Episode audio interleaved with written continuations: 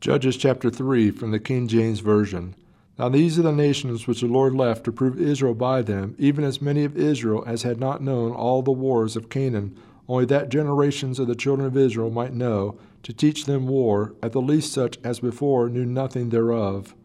Namely, five lords of the Philistines, and all the Canaanites, and the Sidonians, and the Hivites that dwelt in Mount Lebanon, from Mount Beth Hermon unto the entering in of Hamath.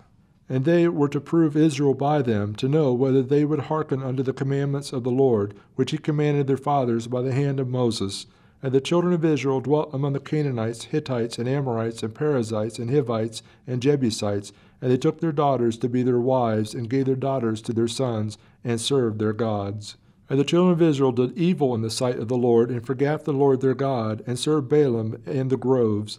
Therefore the anger of the Lord was hot against Israel, and he sold them into the hand of Chushan king of the Mesopotamia. And the children of Israel served Chushan eight years.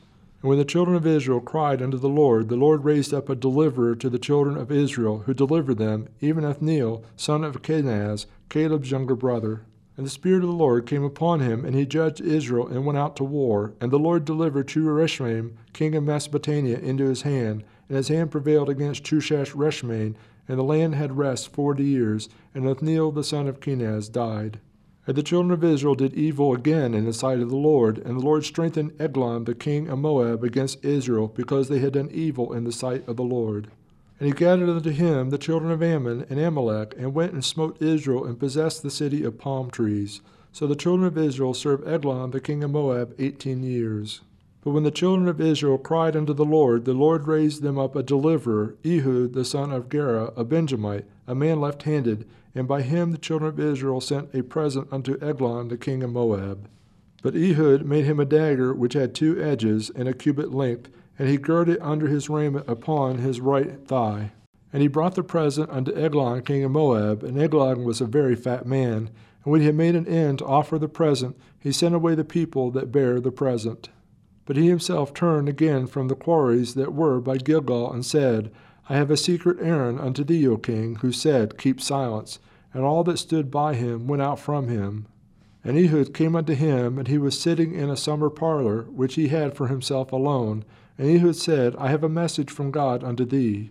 And he arose out of his seat, and Ehud put forth his left hand, and took the dagger from his right thigh, and thrust it into his belly, and the haft also went in after the blade, and the fat closed upon the blade, so that he could not draw the dagger out of his belly, and the dirt came out. Then Ehud went forth through the porch, and shut the doors of the parlor upon him, and locked them. When he was gone out, his servants came, and when they saw that, behold, the doors of the parlor were locked, they said, Surely he covereth his feet in this summer chamber.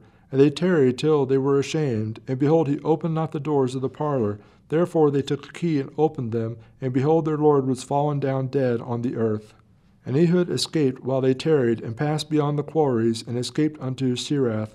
And it came to pass, when he was come, that he blew a trumpet in the mountain of Ephraim, and the children of Israel went down with him from the mount, and he before them. And he said unto them, Follow after me, for the Lord hath delivered your enemies, the Moabites, into your hand. They went down after him, and took the fords of Jordan toward Moab, and suffered not a man to pass over.